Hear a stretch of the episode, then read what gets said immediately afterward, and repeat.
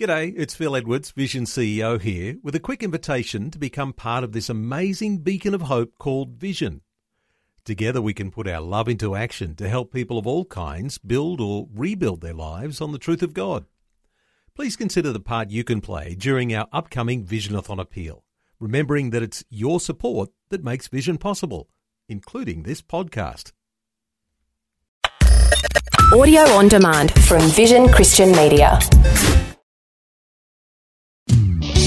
Want to win in life's challenges? To know the will of God and have more passion for Him?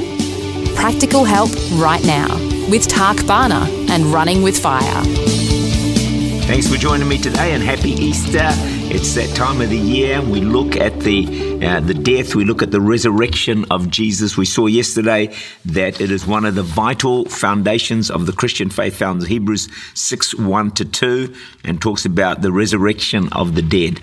And it's such an important principle for us to understand. Charles Spurgeon, that great preacher, considered the prince of preachers, said there are few Christians who believe in the resurrection which is an astounding statement when you consider that we all celebrate Easter, eat those Easter eggs and get those Easter bunnies and all the rest of it, uh, and we look forward to eternity. So how could it be that most Christians, would he say, don't believe in the resurrection? Maybe what he was saying is that although many Christians, or most Christians, agree in their minds with the resurrection, they don't fully believe it in their hearts.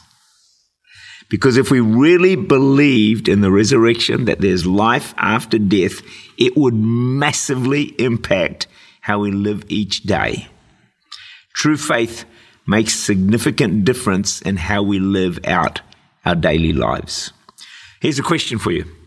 Have you ever wondered, if you're a Bible reader, and I trust you are, why the Old Testament saints like Abraham, Isaac, Jacob, Joseph insisted on being buried in the same place in Jerusalem? Well, there's the answer in Matthew 27 50 to 52.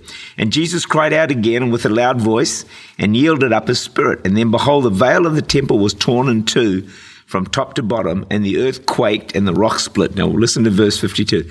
And the graves were opened. Just imagine that in Jerusalem. And many bodies of the saints who had fallen asleep were raised. Wow. Some say that these heroes of faith had foreseen the death and resurrection of Jesus and wanted to be a part of it. And commentators suggest that the patriarchs were among some of those saints that were raised from their graves and walked the streets of Jerusalem. Imagine that. Imagine being around and seeing Abraham or Isaac or a few of these guys. What would that do for your faith? After Jesus, or sorry, after Judas uh, betrayed Jesus, uh, they need to find a replacement for him, and there were two men to choose from. But listen to what it says and how they go about choosing. Acts 1.22, one of these must become a witness with us of his resurrection. So at the heart of the apostolic ministry and the gospel was being witnesses to the resurrection and then proclaiming the resurrection of Jesus. And this is the foundation that gave the early church believers such a strong faith that they could stand against strong adversity and persecution and not fall away from their faith because they knew there was another better life to come. They believed in the resurrection that once you die, God will raise you up and you go to heaven to be forever with the Lord. A preacher searched for messages on the resurrection looked up, looked them up wherever he could. But he found very little material on the resurrection. It's kind of like it's not preached or spoken about all that much. Yet the apostles felt a mandate to proclaim this truth. And it really needs to be reclaimed in the church again today because it releases and gives us an understanding of God's power. Acts 10 40, 41.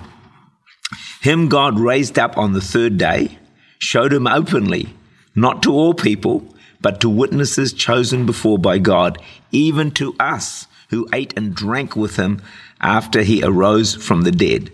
The apostles saw the risen Christ. They'd walked with him, they saw him crucified, they knew he was buried, then they saw him alive again. Imagine the impact on their lives of having seen Jesus raised from the dead and even enjoying a meal with him. No wonder they were so bold in proclaiming the resurrection of Jesus. They had seen Jesus for themselves. Tak Bhana is the senior pastor of Church Unlimited in Auckland, New Zealand. For more information, to make contact, or to listen again, look for Running with Fire at our website, vision.org.au.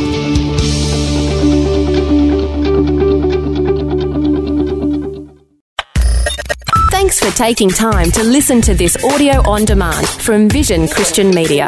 To find out more about us, go to vision.org.au.